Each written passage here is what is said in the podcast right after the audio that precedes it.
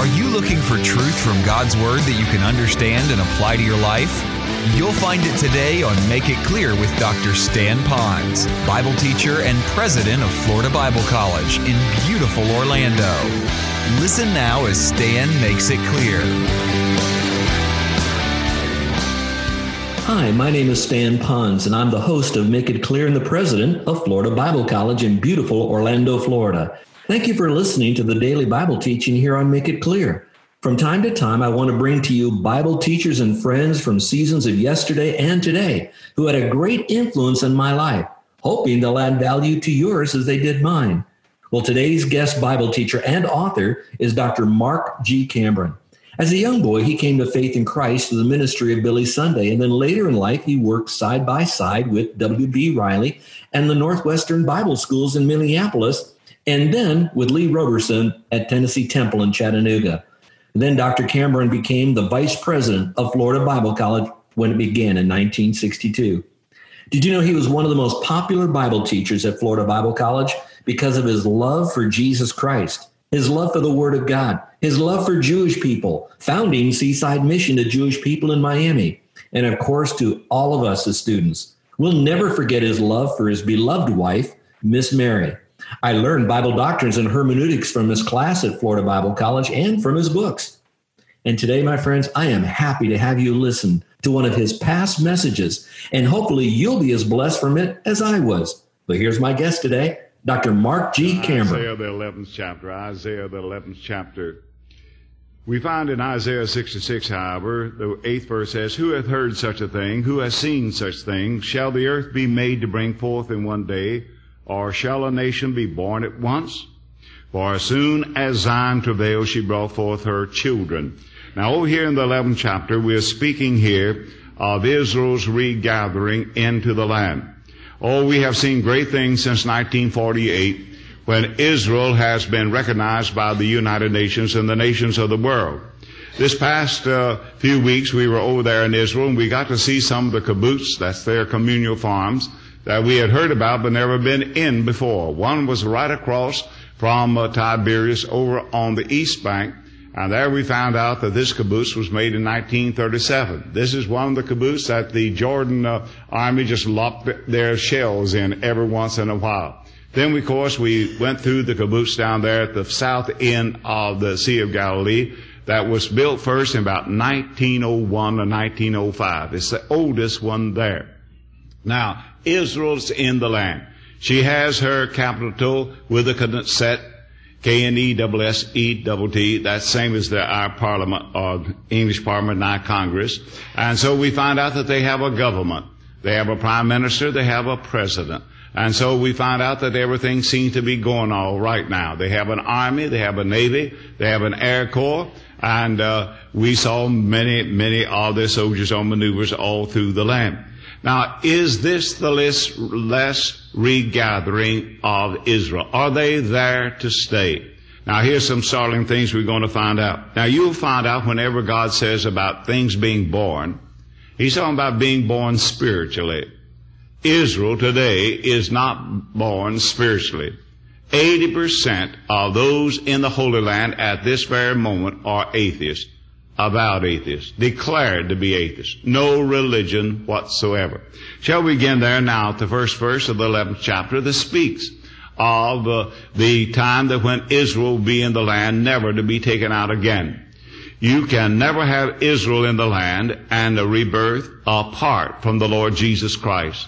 There's no new birth, whether it's individual or as a nation, apart from the Lord Jesus Christ. And there shall come forth a rod out of the stem of Jesse, and a branch shall grow out of his roots. Now we find out this that truly the Messiah is going to be a Jew. We find he's going to be of the tribe of Judah. We find out that he is going to be, uh, therefore, of the family of Jesse. And Jesse had eight sons. Then we find out that one of his sons was to be the father of the seed, keeping on going down. That was promised to uh, Adam and Eve in the garden where the seed of the woman shall bruise the serpent's head. Salvation all there. Finally, we find out that it's David, the eighth son, through whom will therefore uh, the uh, seed shall come. Now here you are. And the Spirit of the Lord shall, shall rest upon him. This is the Lord Jesus. This is the rod uh, of, uh, of uh, the branch and the stem of Jesse. Now here we find out this is no one else but the Lord Jesus Christ.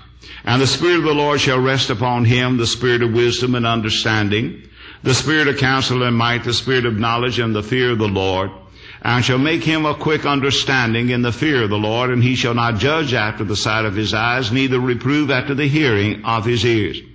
But with righteousness shall he judge the poor and reprove with equity for the meek of the earth. And he shall smite the earth with the rod of his mouth, and with the breath of his lips shall he slay the wicked. And righteousness shall be the girdle of his loins, and faithfulness the girdle of his reins. Look at now the animal kingdom during the millennium, when Israel is regathered. The wolf also shall dwell with the lamb, and the leper shall lie down with the kid, and the calf and the young lion and the fatling together, and the little child shall lead them. And the cow shall, uh, and the bear shall feed, their young ones shall lie, lie down together, and the lion shall eat straw like the ox, and the suckling child shall play on the hole of the ass, and the weaned child shall put his hand on the cockatrice den. That's not that way in Israel right now. All right. They shall not hurt nor destroy all my holy mountain, my government. For the earth shall be full of the knowledge of the Lord as the waters cover the sea. That's not yet. And in that day there shall be a root of Jesse, which shall stand up for an ensign or a banner, we say, an ensign of the people. To it shall the Gentiles seek, and his rest shall be glorious. And it shall come to pass in that day that the Lord shall set his hand again the second time to recover the remnant of his people which will be left in, from Assyria, from Egypt, from Pathros, and from Cush, and from Elam, and from Shinar, and from Hamath, and from the islands of the sea. And he shall set up an ensign for the nations, shall assemble the outcasts of Israel, and gather the dispersed of Judah from the four corners of the earth, the envy also of Ephraim shall depart from the adversaries of Judah shall be cut off. Ephraim shall not envy Judah and Judah shall not vex Ephraim. Ephraim means the ten upper tribes. Now God says that there's going to be a day when He's going to gather them all together and the glory of the Lord shall cover the earth as waters cover the sea. And He's going to gather them back the second time. Well, Brother Cambron, have they been gathered back several times?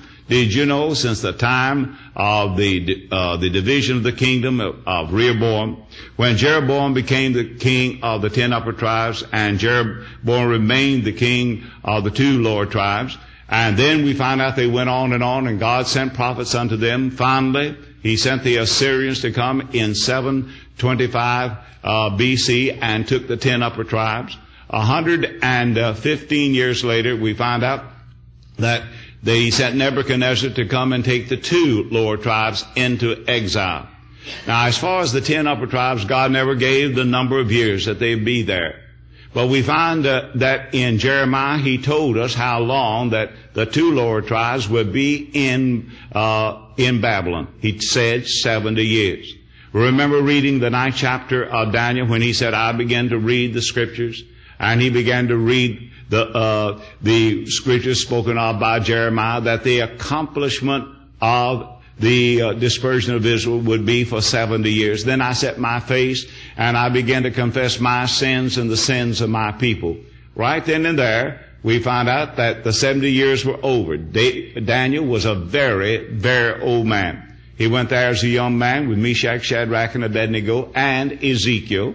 And now 70 years have passed and he read the Word of God and he knew it's time to go home. But God tells him in the last two verses there the book of Daniel that he would never get back to the promised land in this life. But he says, go and rest, die, and in the latter days thou shalt stand up in thy lot. In other words, you're going to have your possession again.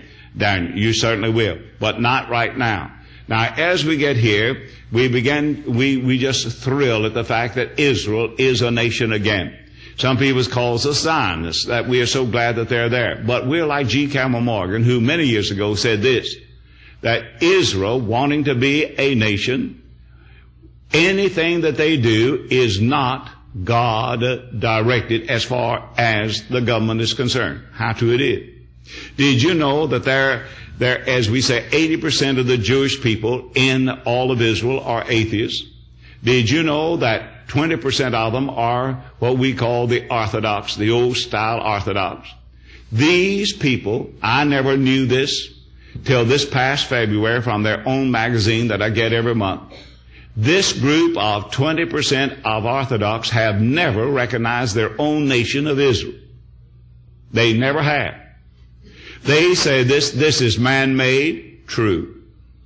And they says the true Israel will be established by the Messiah. True. That's when a nation shall be born in a day. That's when there'll be no atheism whatsoever. That's when they'll never need, therefore, to have their armies anymore. They have them now, but they'll beat their swords into plowshares and their spears into pruning hooks. But not now. Now God says He's going to bring them back the second time. Now, when did He bring them back the first time? Under Moses took them out, out of Egypt and by Joshua who took them across the west bank. Now that was the first time. We just like to just give you these kind of figures. As best as we know, as we find out just how many men of war were there, and uh, we put uh, the uh, the mathematical probability of every family, we found out that there were over 600,000 fighting men, 20 years old and upward, that came out. Now that's a real army. Did you know? Going ahead and putting four, four, four point small uh, uh, uh, ratio there, we found out that they had around 2,400,000 that came out of Egypt by Moses. Now when they were there for 40 years, we found out that that great number of fighting men just depleted just a few hundred. But then we found out that Joshua took them across Jordan there into the promised land and captured the land. And the number of the people at that time were approximately two million four hundred thousand. Now we find out that right now, how many is over there? Two million four hundred thousand. Now, now, as we go on, we just find at the time of the coming back from Babylon and uh, uh, Assyria. Now, many of them begin to come back. We find out that there was less than fifty thousand that came back under Zerubbabel, Ezra, and later on, several years later, by Nehemiah.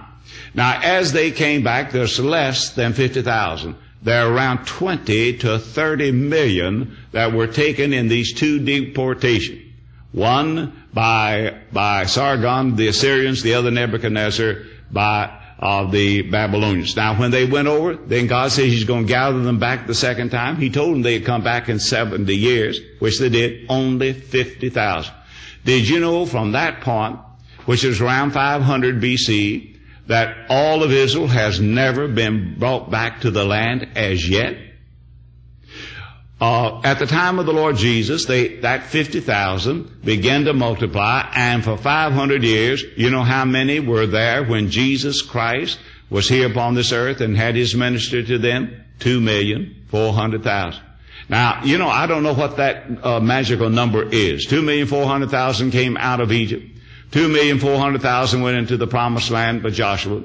Two million four hundred thousand that were there at the time of Herod and the Lord Jesus. How many are there now? Two million four hundred thousand. Oh, I don't know what that magical number is, but that's not all of Israel.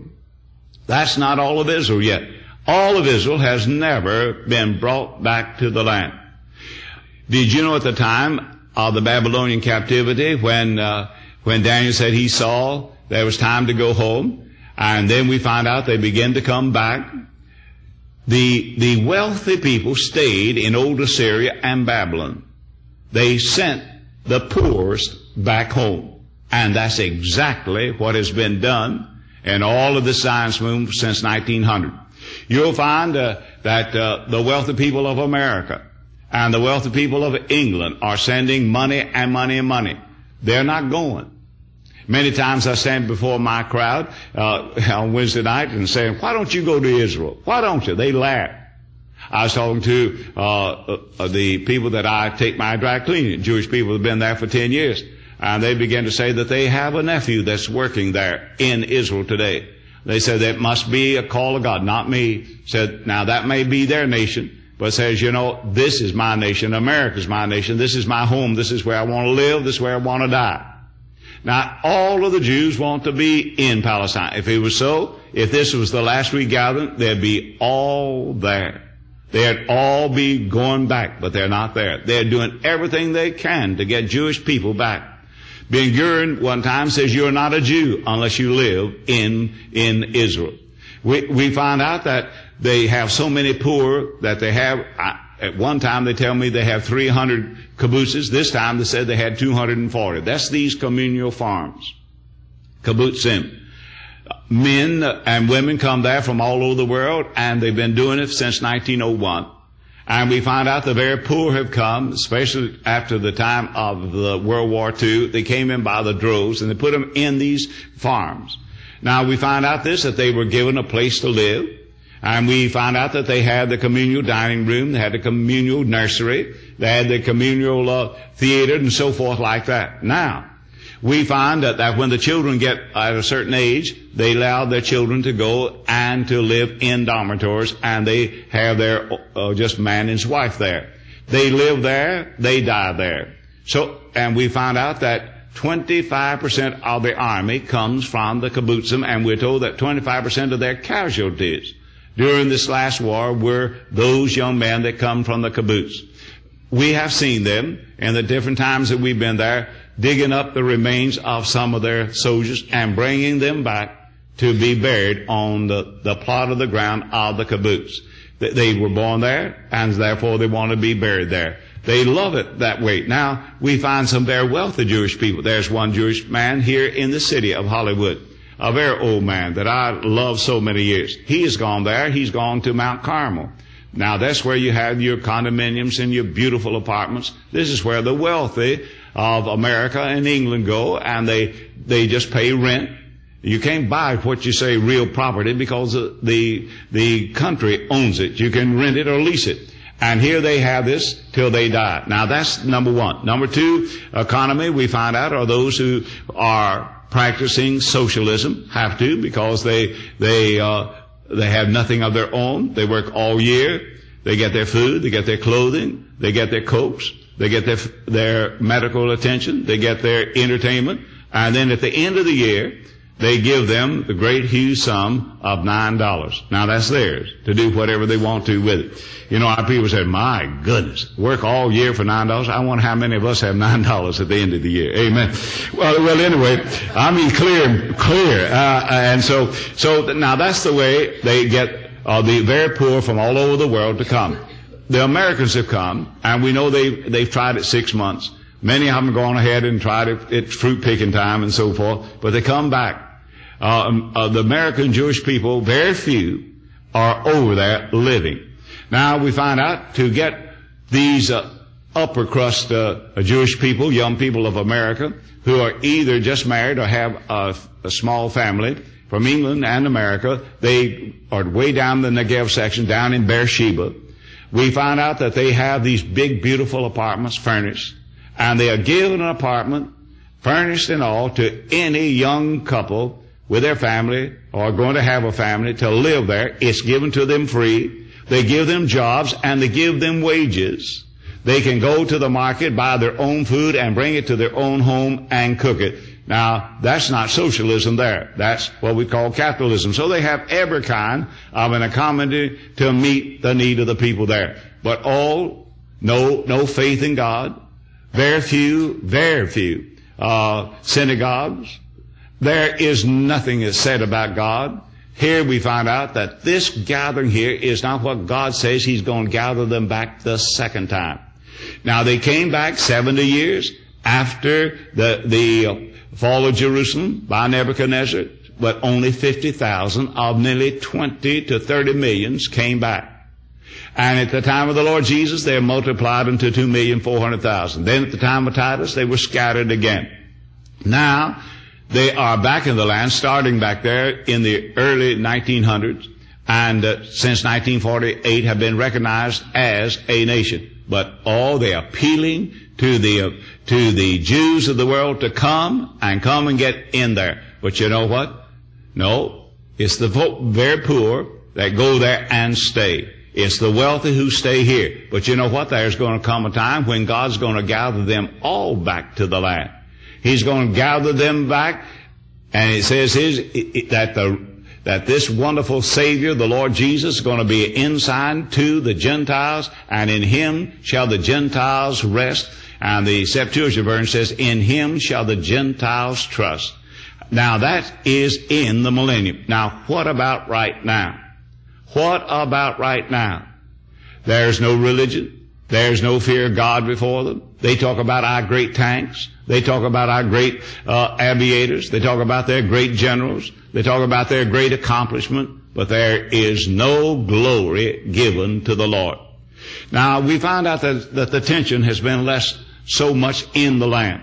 They do not have enough Jewish people to take care of all the jobs, so they're having these Arabs to come back and giving them jobs. They put them under surveillance, of course. And uh, here, while we were in Jerusalem, we were in uh, uh, taxi cabs that were driven by Arabs, and our guide was Arab and took us all over for nearly seven days, all over the place where before they would not let anyone go but a Jewish guide and a Jewish driver. But they don't have enough people to take care of all the jobs. As, as far as uh, the tension concerned, we don't feel it there. But all on the other side, uh, there, like in Jordan so forth, we find out that they have not forgotten the war. They have not forgotten how they were humiliated, and as the the Japanese say, lose face uh, in before the whole people, and there is still the hope of retribution.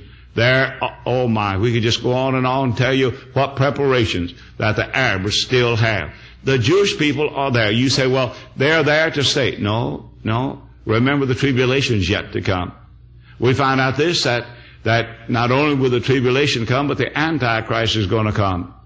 Let us begin to find out some of these things that's going to be yet to happen to Israel. Will you look over here to Ezekiel, the 20th chapter? Ezekiel, the 20th chapter, and we find out that how many are going to be killed yet in the world. Ezekiel, the 20th chapter, and the 37th and the 38th verses. Now, this is talking about those that are outside of Israel, the land of Israel. In Ezekiel, that's page 861, we begin with the 37th verse, and I will cause you to pass under the rod. Now, what does this mean? That sounds like they're going to get beat. No.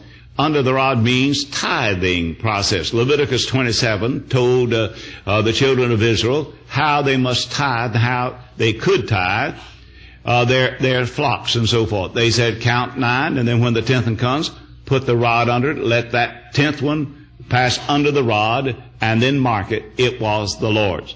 In other words, God says, I'm going to cause you to pass under the rod. Well, where did the other nine tenths go? To slaughter, of course. And that is their staple meat, Arab and Jew today. Meat market after meat market after meat market. You know, very little refrigeration, so they go ahead and kill a sheep or a goat, hang it up, first come, first serve. Take your pick, you know, they just gouge it out, you know, till it's gone. Uh, and, uh, that, they just eat it, eat and eat. The, oh my, they have plenty of meat, very little beef, but the goat and the, uh, sheep is a staple meat. And, uh, we find out all my, of all the places that we saw we find that they bring their sheep and their goats there at the sheep market, and every Friday morning, a huge crowd where they're selling, and, uh, we saw them as the men bought them, taking them on hook, and letting them, we knew that they were going to take them to slaughter. Nine tenths, God says, of the Jewish people are yet to see slaughter throughout the world nine tenths. And I will cause you to pass under the rod, and I will bring you into the bond of the covenant, and I will purge out from among you the rebels. This is when the Lord Jesus comes. And then them that trespass against me, I will bring them forth out of the country where they sojourn, and they shall not enter into the land of Israel, and ye shall know that I am the Lord. Nine tenths are going to be destroyed, but one tenth shall come out. The sixth chapter of uh, Isaiah tells us that one tenth shall come out. Now this, how many do we have in the world today? Oh, you say around uh, 16 million. All right. God says that only 1,600,000 are going to come out of the tribulation. And we believe with all our hearts that this is right upon us right now. Now let's find out how many Jewish people are going to be killed in the land. Let's go to Zechariah. Zechariah, the 13th chapter. Zechariah, the 13th chapter. That's getting at the end of the book back there. All right, page 978. Now, now God lets us see, and I want to say this, I've got some commentaries that are very old, a hundred years old or more, and these dear men of a hundred years never knew so much of the scripture about Israel. They never thought that Israel would ever be a nation again. I, I, even in 1940s, I've got books in my library where men said that Israel will, has never been a nation, neither will ever be a nation since the fall of Jerusalem. But she became a nation in 1948, did she not? And, and it's just, just, uh, uh, uh, ludicrous to hear some of these men give their interpretation of the scripture I was going to give you. All through Zechariah, we, like this man writing over 100 years ago says, now this could not refer to Israel because Israel will never be a nation anymore, but whom it is speaking about, I do not know. Well, it's talking about Israel. Isn't that wonderful? Aren't you glad you're living in this last day? Oh, where all these things, when it talks about Israel, it's talking about Israel. How marvelous it is. It was Mr. Spurgeon who, about a hundred years ago, said this. I never will forget that he got one scripture. He said, they that dwell in darkness have seen a great light. He said, have you ever been on an ocean liner and uh, in a storm at sea, late at night, and all of a sudden there's a rift in the cloud and the moon shines right through it?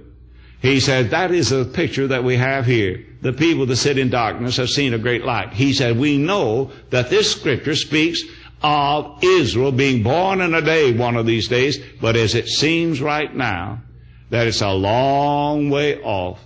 We are going to apply it to anyone that's lost in sin and sees the light of the world, the Lord Jesus, and believes in Him. Now that's perfect exegesis. Mr. Spurgeon believed that the Jews would be back into the land. He never saw it. We find out this, that so many of these wonderful speakers, like Billy Sunday, oh my, you ought to read his message. The Jews are going to be back in the land and be a nation. But he never got to see it. Oh, how marvelous it is that we're living in these last days and just seeing and culminating what all of these great giants are given to us here, there, and so forth, putting them all together and just see just very little has to be done. Now, over here in Zechariah, the 13th chapter, in the 8th or the 9th verses, you'll find it speaks about those that are in the land.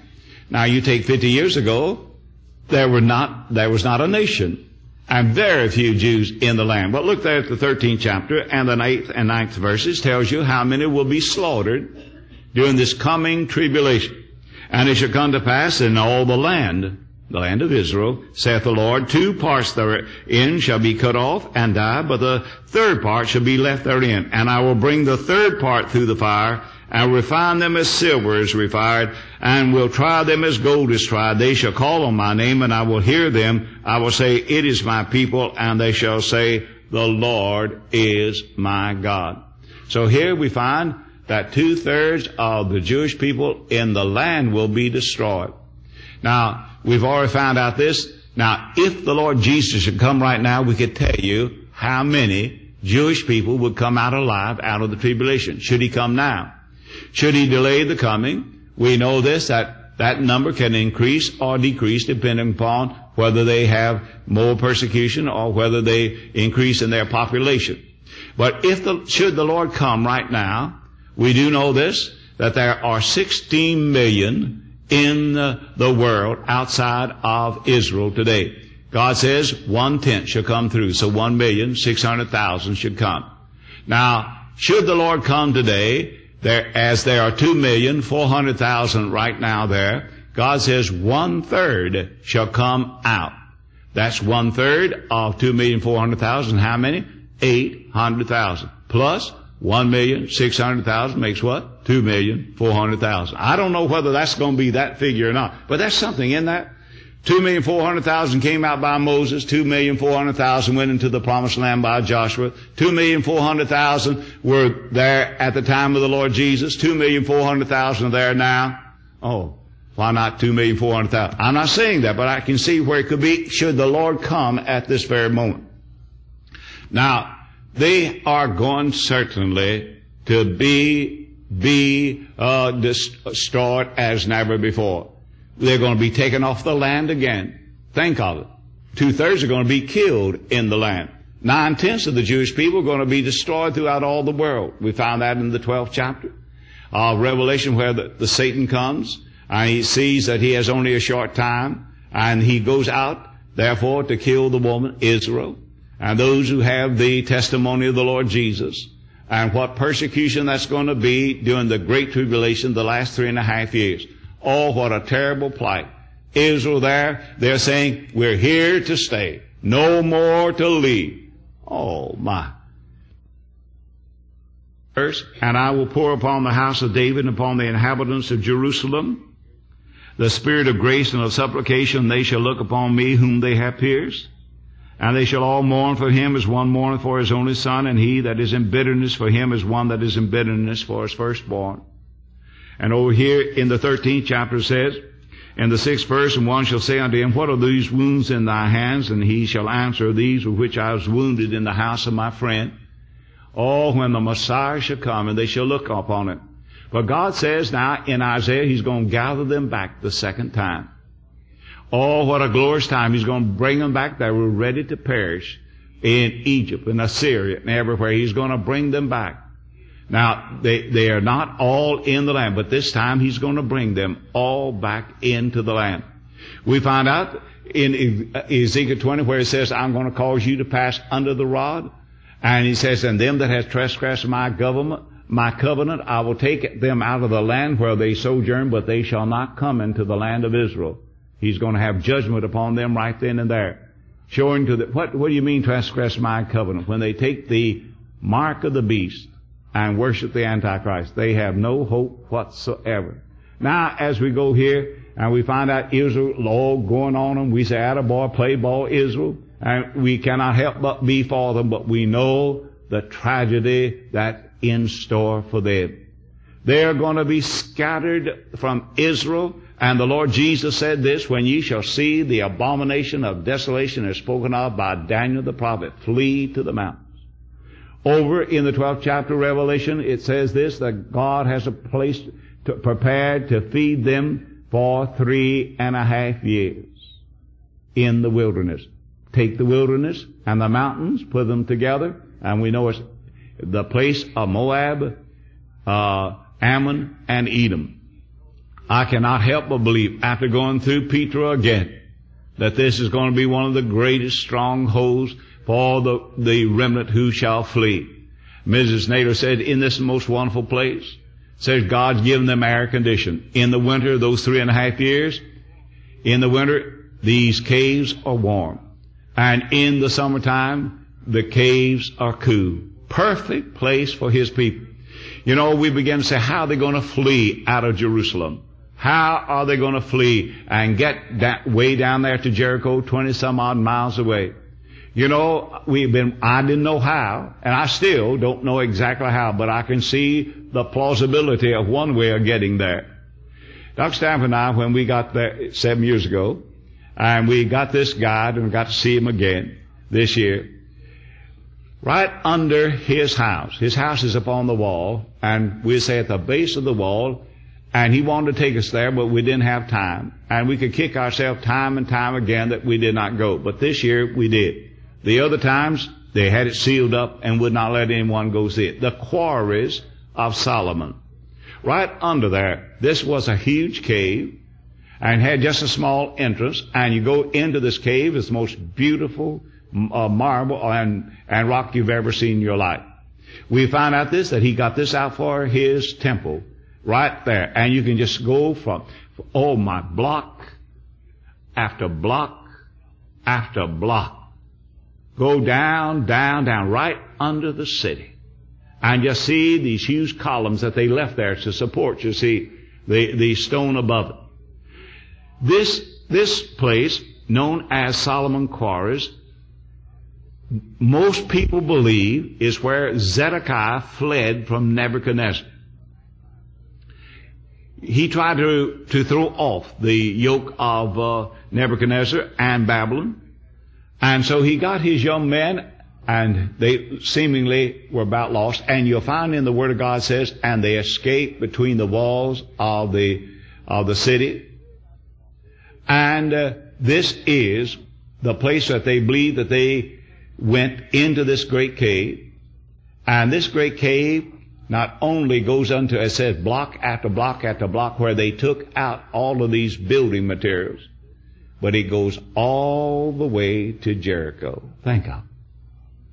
Oh my. And we are told in the Word of God that Nebuchadnezzar sent his soldiers after them, and they waited for them when they came out of the cave down at Jericho, and then we know that they took this man, took his sons, killed his sons before his eyes, and uh, then put out his eyes and led him to Babylon. But don't you think God doesn't have ways of escape to take care of His people? Lord Jesus says, now flee. When the Antichrist takes up, and now we find out two thirds are going to be killed in the land, nine tenths will be killed throughout all the world. Now the book of the Revel- uh, of uh, Matthew says this. Will you look over to Matthew when this is, when the Lord Jesus is going to come to this earth? Not the rapture now, but to this earth. Matthew, the 24th chapter.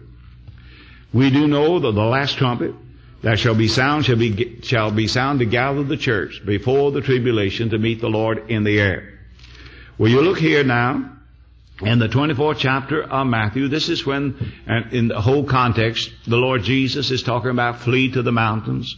You that are on the house top, don't go into the house. You that are in the fields, don't come back and take anything out. When you shall see the abomination of desolation, what is that? This is, as we know, when the Antichrist sits his throne into the temple and to be declared to be God. Flee, and it says, uh, pray that your flight be not in the winter. Why? Well, he told him not to go back and take anything out of the house. Go with the clothes on the back. And pray that be not on the Sabbath day. Why, why the Sabbath day? We find out the law has been reestablished and, and therefore, uh, if they are found over a nine tenths of a mile journey, that's a Sabbath day journey, they could be slain right there. Woe unto them that are with child give suck in those days. Why? Because their flight is going to be strenuous and it will be harmful to the, those women in such condition. Now flee. Then he talks about such great tribulation and he calls it the tribulation, the great one that no one has ever seen like of it before, and never shall it be any after. Now, now this is what he's saying. Now, will you look there at the 29th verse?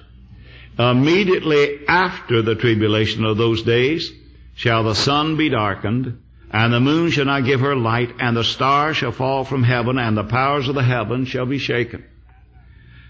And then shall appear the sign of the Son of Man in heaven. This is his second coming. Not the rapture, the rapture's taken place seven years before that. Take the bride up, you know.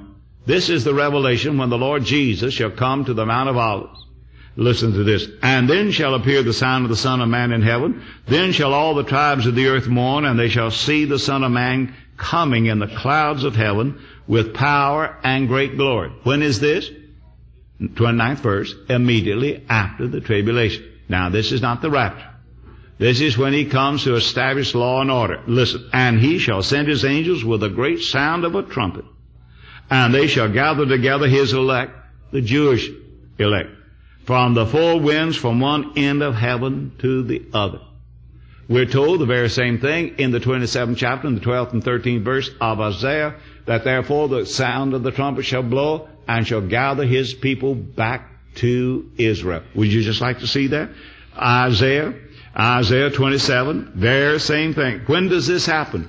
The 29th verse there, the 24th chapter of Matthew says, immediately after the tribulation of those days. Page 736.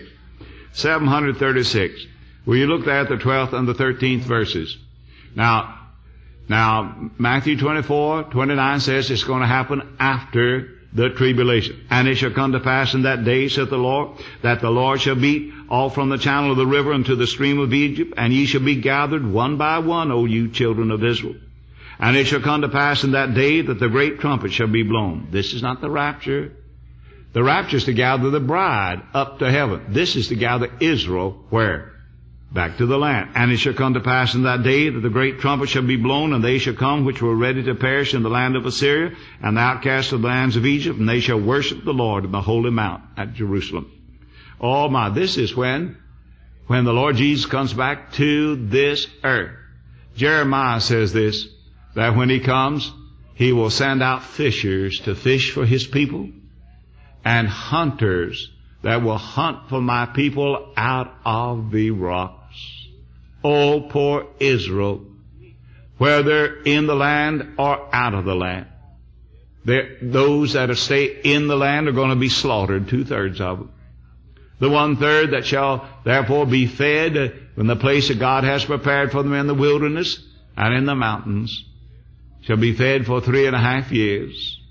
But God says, oh, don't you, th- oh, these poor Jewish people throughout all the world, Nine tenths of them still to be destroyed. Just think, nine tenths of the Jewish people in America. Oh my, how we should love Israel and give them the gospel of the Lord Jesus Christ before the tribulation begins. Nine tenths are going to be killed throughout all the world. They're going to have to hide. And God says, I'll send hunters for them and they'll hunt them out of the road, of the rocks, and of the caves of the earth. Then Isaiah, I mean, Ezekiel says he brings it back, and they shall look upon me, whom they have pierced. The whole book of Zechariah, and the book, and those name Zechariah means when Jehovah remembers.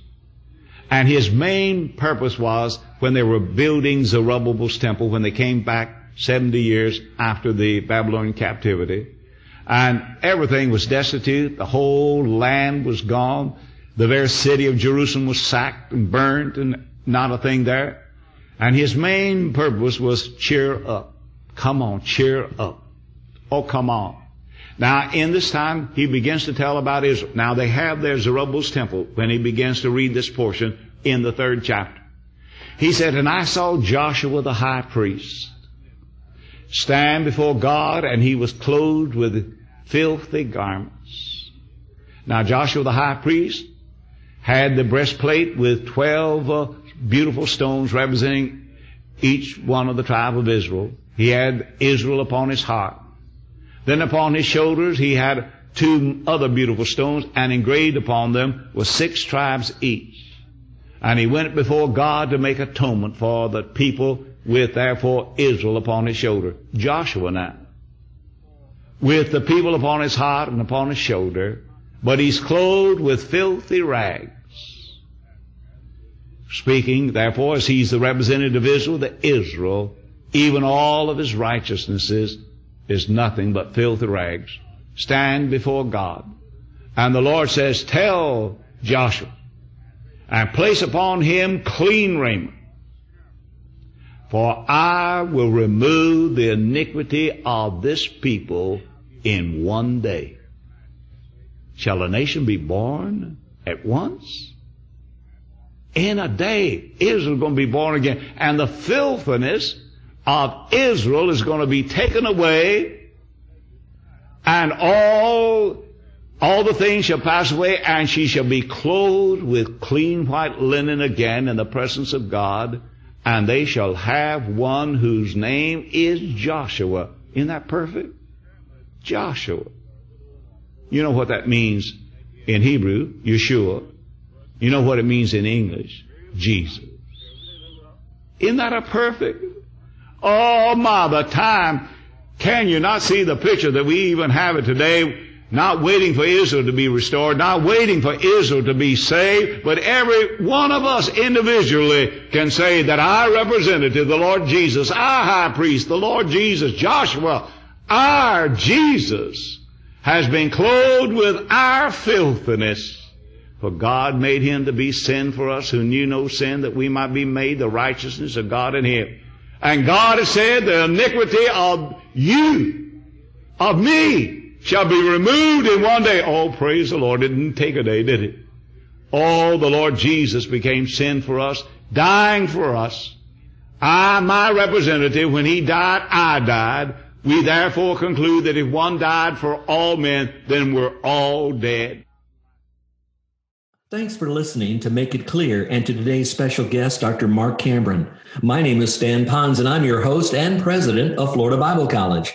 If you'd like to know more about Florida Bible College and how it has classes on campus, online, and even on site, please visit our website at floridabiblecollege.com. That's floridabiblecollege.com. We're also very grateful for all those who support Make It Clear. It's through your prayers and financial support that we're having such a local and global impact with the truth of the gospel that so clearly states salvation is by grace alone, through faith alone, in Christ alone, for the glory of God alone.